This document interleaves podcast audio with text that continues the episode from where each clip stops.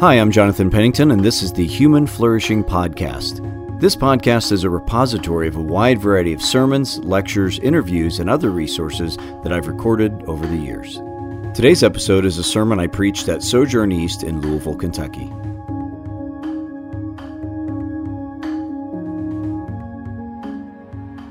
Good morning.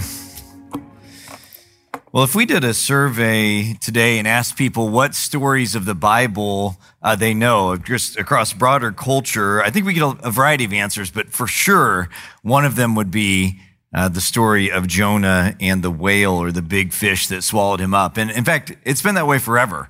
Within Jewish tradition, the story of Jonah and the whale has been very popular all throughout. Within the New Testament, we see this story comes up quite a few times. Jesus even makes analogies between himself and Jonah. Within Islam, interestingly, uh, Jonah in Arabic, his name is Dul Noon, which means the one of the whale. Very prominent story, the only one of the 12 minor prophets to appear in the Quran, actually. But it's not just in the ancient world today as well. You can think of the classic piece of American literature, Moby Dick, which of course is all about a whaling hunting situation. The story of Jonah comes up several times uh, in it as well. On the other end of lit- literature, you may have heard of Ultra Boy from the Legion of Superheroes. He's this uh, boy from the 30th century named Jo-Nah, who gets his superpowers when he flies his ship through this alien and then bursts out the other side, and then he has superpowers as a result.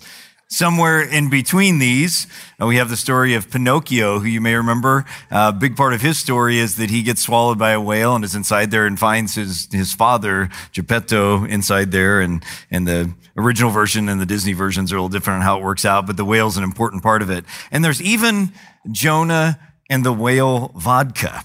As one person noted, a whimsical and childlike look for a premium vodka. Who says alcohol children in the Bible can't mix? So there, it is a very odd, uh, very whimsical sort of presentation. So, Jonah and the whale is everywhere.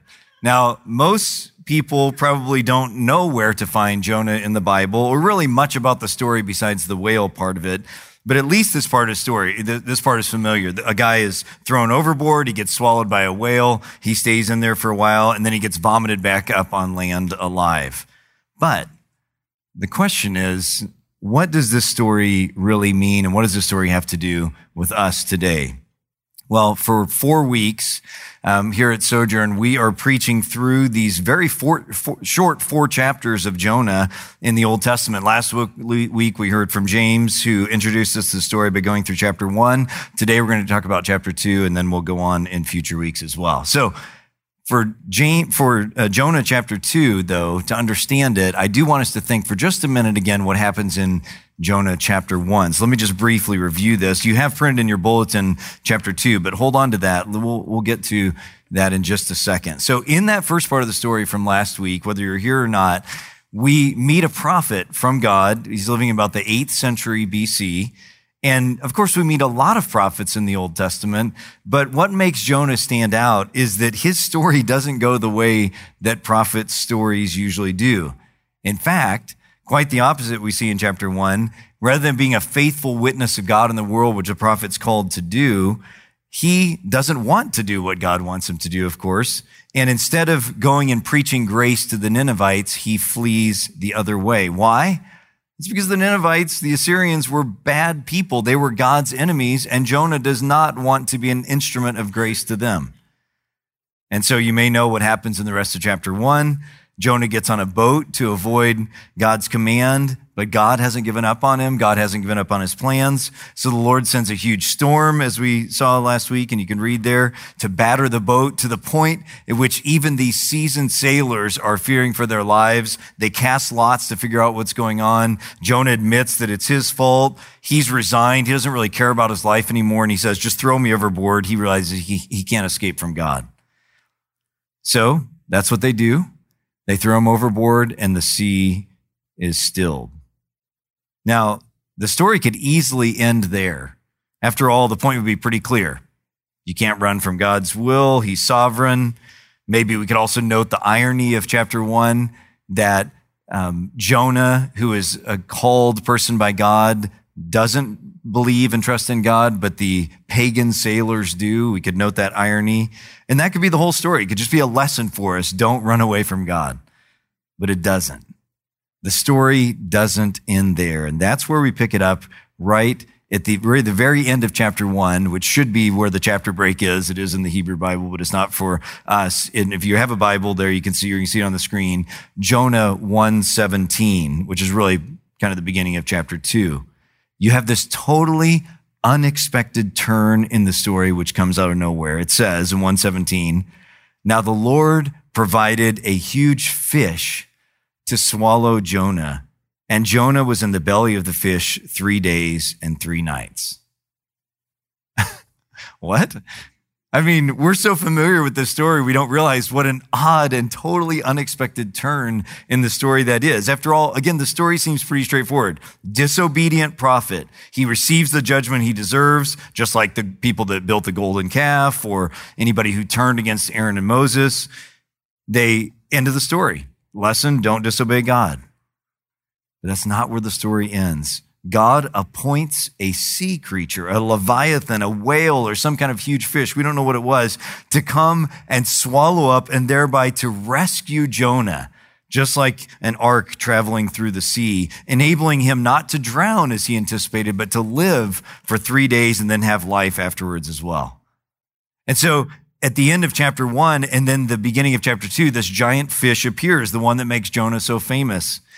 And then chapter two ends in chapter two, verse 10, with the opposite of this happening. Again, he's swallowed up after three days and he is now vomited back on dry land. And then if you look at 1 1 of Jonah and 3 1 of Jonah, you see that what happens is that God reboots the story. In 1 1, it says there that the word of the Lord came to Jonah, the son of Amittai. And then after all the events of chapter 2, it starts over. The word of the Lord came to Jonah a second time. And this time he goes and preaches to the Ninevites.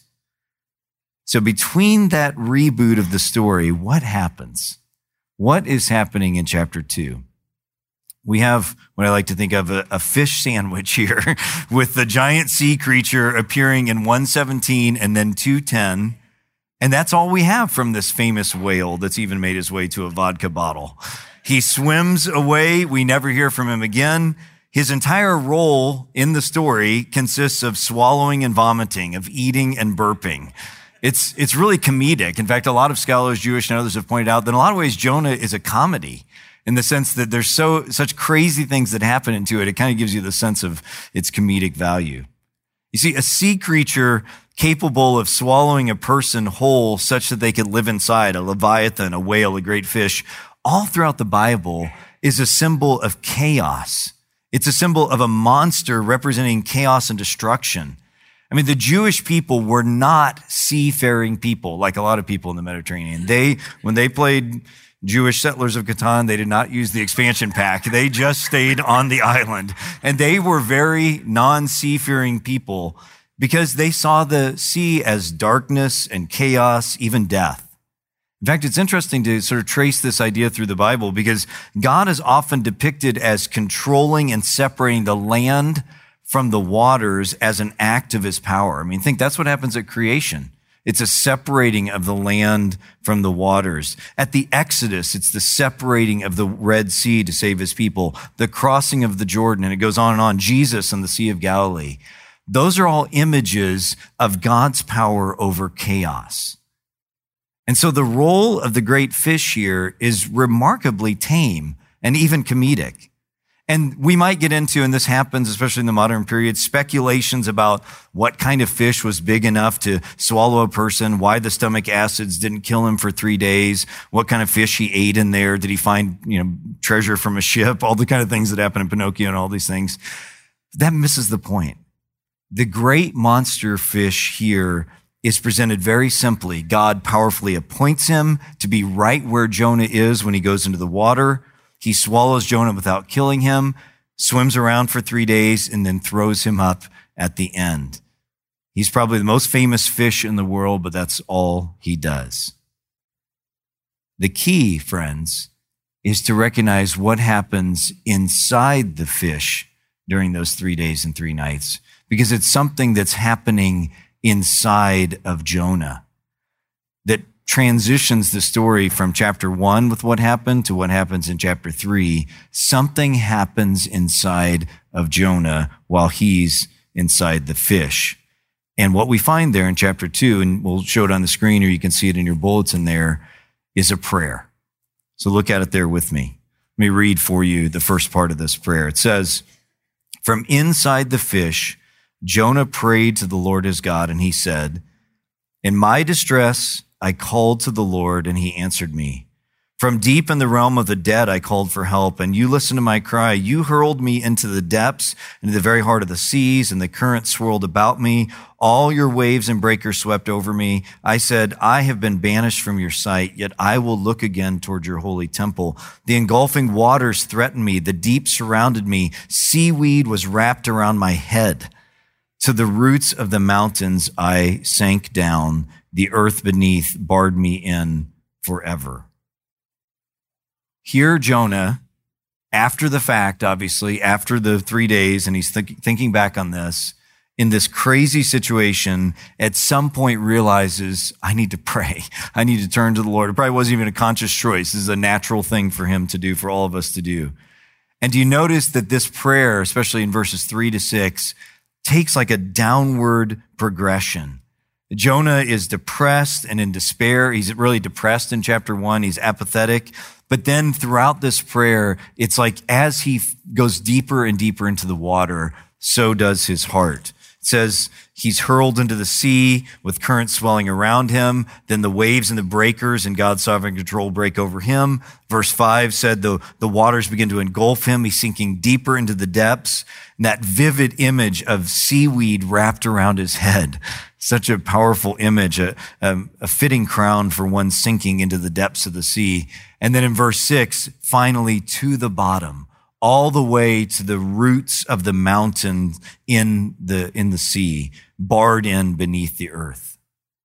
It's just this descent uh, that matches both in his heart and is his physical experience. And a lot of what Jonah says in this prayer is actually familiar to us from the Psalms. This, this, is really a psalm and it, and it connects with a lot of the Psalms as well, including the idea of someone feeling like they are encompassed by cords of death. In chapter one, we saw Jonah's actions. He didn't want to preach a message of God's grace. In the midst of the storm on the sea, Jonah there appears apathetic at best. But here in chapter two, something begins to change. He's under duress and distress. He's about to die. And this awakens his heart. Even as he physically sinks down into the water, about to drown, he begins to awaken back to God. And at the rock bottom place, he hits a turning point. And then look at the second half of the prayer, starting in the middle of verse six. But you, Lord my God, brought my life up from the pit. When my life was ebbing away, I remembered you, Lord, and my prayer rose to you, to your holy temple.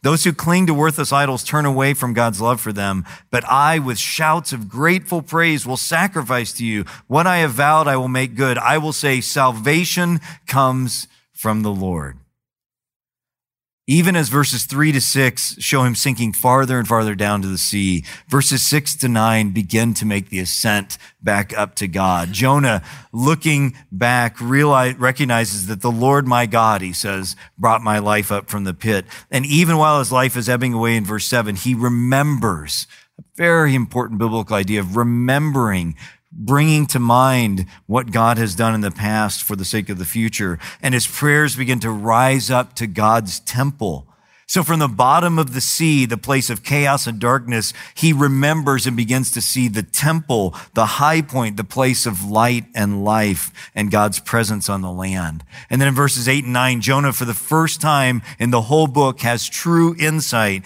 He acknowledges that trusting in idols is in vain, but what God wants is a shout of praise, a whole heart that seeks him because salvation comes from the Lord.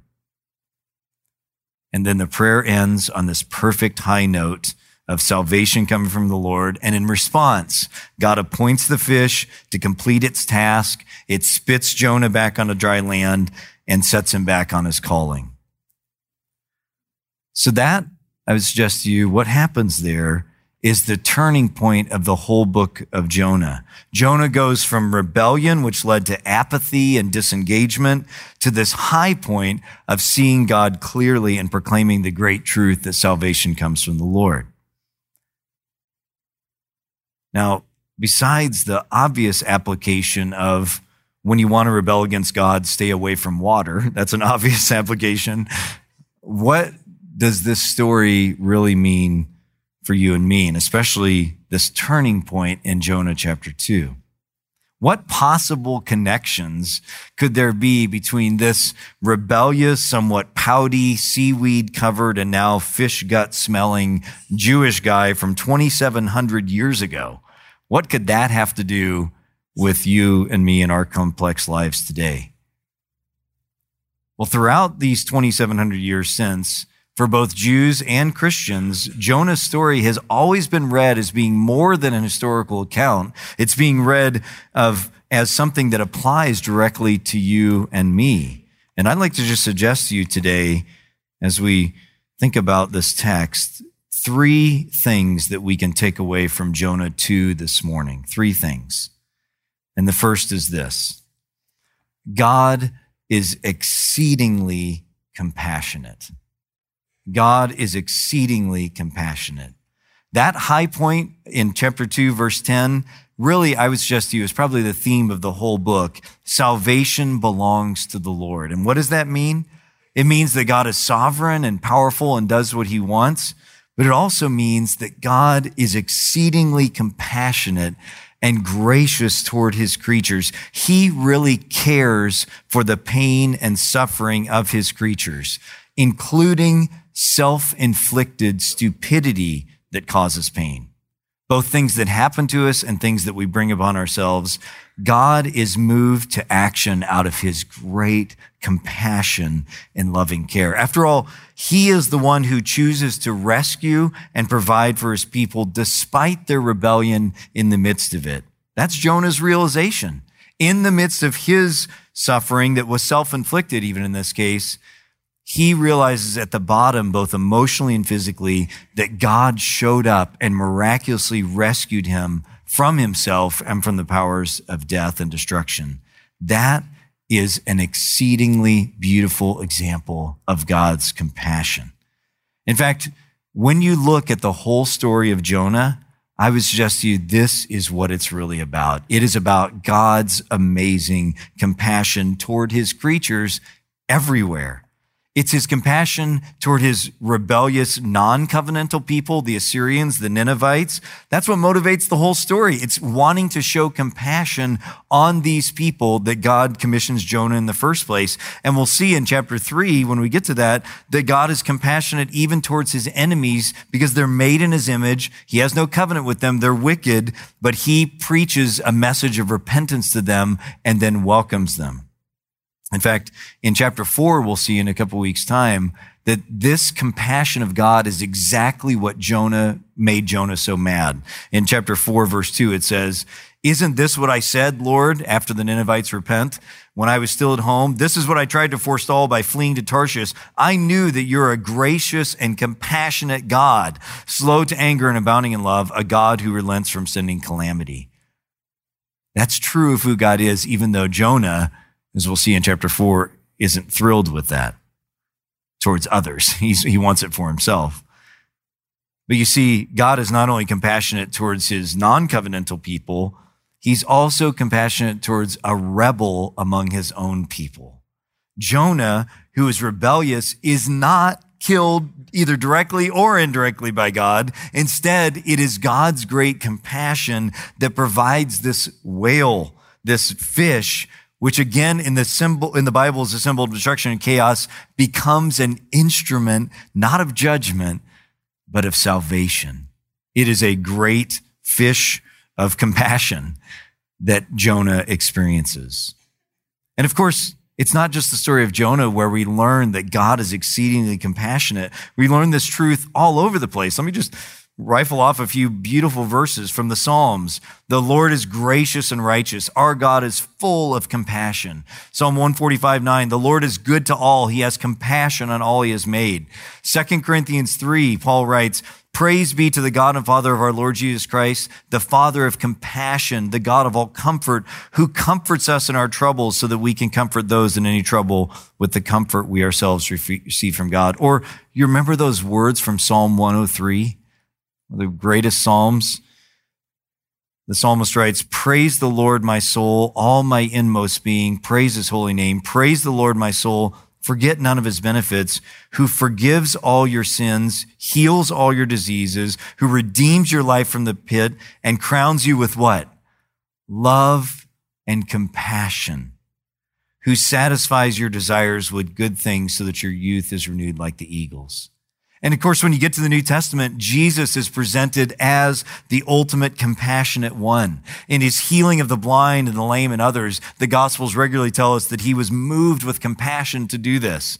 In the miraculous providing of the meals in the wilderness, it says explicitly it was because he had great compassion on the people. And in one of Jesus' most famous parables, one that we don't have time to explore today, but has very interesting connections with the story of Jonah, the parable of the prodigal son or the two sons. Jesus explains why he does what he does by describing the father this way. Do you remember these words? When the rebellious and foolish son repents and is returning to his household, what does it say about the father? It says, while the son was still a long way off, his father saw him and was filled with compassion for him and he ran to his son and threw his arms around him and kissed him. Friends, if you have any doubt about who the God of the Bible is, and if you have any questions, which we all do, struggles with problems of God's sovereignty and human responsibilities, and why is there evil in the world and evil in my life, and all the questions we have theologically, the one thing today you must know about God is that the God who created you is a God full of compassion. He sees our suffering and he cares. That is a core truth of who God is. And Jonah experienced it as well.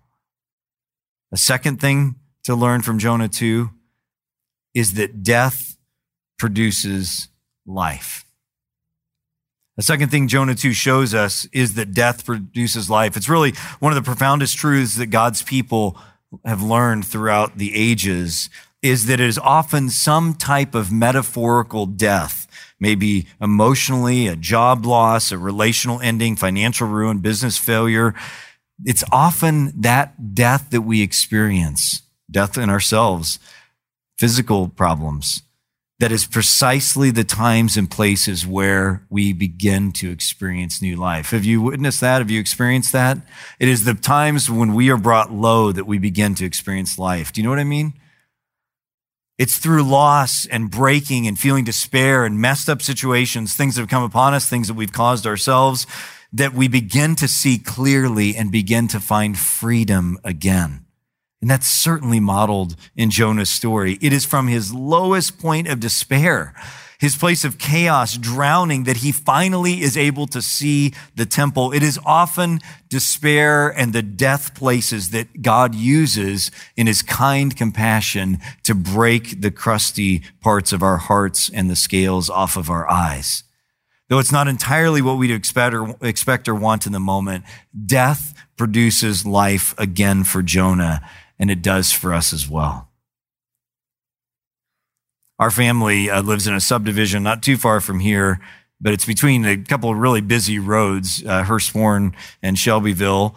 And my younger kids and I like to take bike rides a lot and long walks, and I, I try to walk every day quite a ways. And we, we like to go to a destination. So either Starbucks or my favorite muffin or Lucky's Market or sometimes Qdoba or something.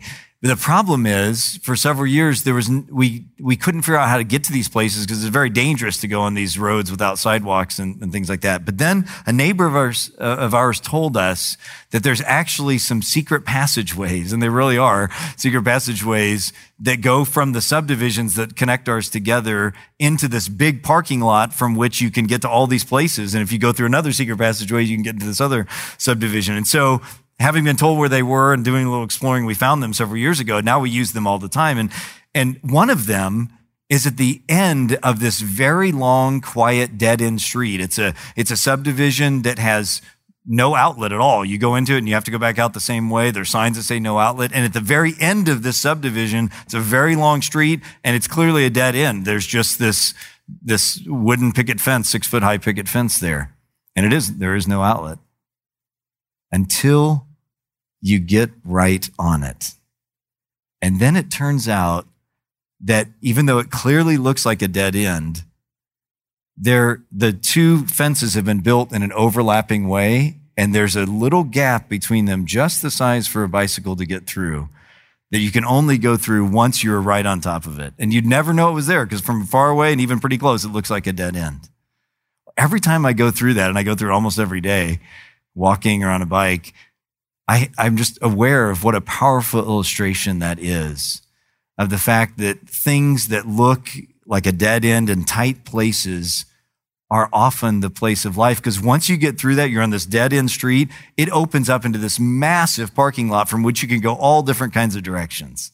It is really a remarkable experience. Every time I come through it, I, I think that again. I think I'm going to use this as a sermon illustration, but I also think it's, it's really true that things in our lives, and maybe today some of you are at this dead end place or you're heading towards something and it just, it's a dead end. You have no idea what's going to happen. God often opens a way and brings us through a place of life that's larger than the place we were before through that. It stinks, it's painful, it hurts, but death does produce life if we submit ourselves to it. And this leads to the third and final thing I want to say that really just the, ties these together. And that is that in all the variation of human experience, God's compassion is bigger. Tying this all together, what do I want you to take away from this message today? I've been asking myself that, and I'll make it very clear. I want you to understand from Jonah that in all that happens in our lives, including the wide variety of human emotions and experiences, God's compassion toward us is bigger than all of them. Because you see, the human experience for all people, including Christians, is moments of, of, faith, of clarity, of despair, of rebellion, of foolishness, of apathy. Our lives are a contradiction. They are full of all kinds of things. And anyone who, I, I don't trust anybody who doesn't talk that way. Anyone who acts like everything is okay is not the reality. Our lives are full of all kinds of contradictions, but God's compassion and kindnesses are bigger than this always. Part of what makes the Jonah story so intriguing and memorable and powerful is that Jonah is actually not a hero of the faith like Abraham or David. He is, as one commentator says, a holy man as screw up. He's a comedic figure. He does everything wrong almost, yet through him, God still does right. Have you noticed that in the story of Jonah, everyone and everything else in the whole story obeys God? The sailors, the captain, the whale, the Ninevites, the king, the plant, the worm, everyone except Jonah obeys God. It is remarkable. And yet, God is compassionate on Jonah and rescues him and uses him. In fact, at the end of the story, as we'll see in chapter four, it turns out to be a lesson to Jonah, the whole book does, about God's compassion. In fact, there are several fascinating ways to think about Jonah as a holy man screw up that's similar in the Gospels to my favorite and yours maybe too, Peter who Jesus calls Simon Bar Jonah, son of Jonah at one point, and who has a similar reluctance in Acts chapter 10 to go and preach to the Gentiles. There's a lot more to explore there. But again, another character who is very flawed, yet knows the compassion of God. The point is that our lives, friends, are very mixed and to live the Christian life is not a sunny, unidirectional journey towards greater ease and glory every day, like we'd expect. The Christian life is full of contradiction. As one person has wisely observed, while loving Christ, we find ourselves turning from him. While trusting Christ, we often battle fear and anxiety. While serving Christ, we often struggle with disappointment about events in our lives. And we don't want to sugarcoat Jonah and act like he's a paragon of virtue here. He's not. He's rebellious, but at the same time, he experiences God's grace and kindness and compassion, and it's bigger than his sin. And to close today, let me show you one more picture. Maybe. Yes. I knew the picture wasn't up there because I hadn't heard any laughs yet. But uh, last Saturday night, my wife and I were in Indianapolis with my old college roommate who's there in the middle and his wife Glenn, or his, his wife Nancy, my old college roommate Glenn and his wife Nancy. And I show you this picture not just to show off my amazing purple suit that gives me magical dancing abilities, at least in my mind it does, but because of Nancy and Glenn and this real life example coming through death and God's great compassion being greater than all. There's so much I could tell you about their story, about Glenn's impact on my life when he offered to be my roommate when I'd only been a Christian like a month or something, and how the impact he had on me, about each of us standing up in each other's weddings, about all the years since that Glenn and Nancy have been serving faithfully on staff with Campus Crusade for Christ all over the world, pouring their lives into students in different countries and here, about their four beautiful kids, 12 and under, about what a character Nancy is, this woman who loves to dance. My wife and I always still laugh at her own wedding. Uh, she had a moment where everyone cleared the floor and she performed ABBA's Dancing Queen. It was like so classic, you know? Or I could also tell you about how nine months ago, after feeling not right for a long time, the doctors told Glenn and Nancy that her body is completely full of terminal cancer. And for nine months, several months longer than anyone said she would live, they've been living out, living with this sort of death really hanging above their necks, processing it emotionally, trying to figure it out medically, processing it with their children, trying to plan for the future, trying to live. And things are nearing, uh, things are very near the end for Nancy, who just turned 45. And so she wanted to have a dance party. And a 70s dance party she called Still Staying Alive at 45. And so that's what we did last weekend. We had a big dance party for Nancy and worthy of a purple suit for sure. And it really was a, a wonderful time. And I realized at the very end that it really was a vigil for the dancing queen. It was a celebration of life in the face of death. And there are many more things I experienced that night, and maybe I'll come back to that in a future sermon. But what I just want to say today is that I know if Glenn and Nancy were standing up here with me this morning, they would affirm with their whole hearts and with hearts more alive than yours and mine, frankly, that in the midst of all this despair and pain and fear and bad days and questionings and mixed experiences, that they have found life and they have found God to be exceedingly compassionate toward them. Friends, in Jonah's story, in Glenn and Nancy's story, in your story, the Lord wants to say to you today, Trust me. I am the God who made you and am sovereign and am compassionate. So look to me. And one of the places we see this, it's such a delight each week that we get to celebrate God's compassion that he sent his son. And on his last night, he spoke of his compassion by saying, This is my body that I'm giving to be broken for you. And this wine is my blood. It's representative of my blood poured out out of my great compassion for your suffering and your need for a savior.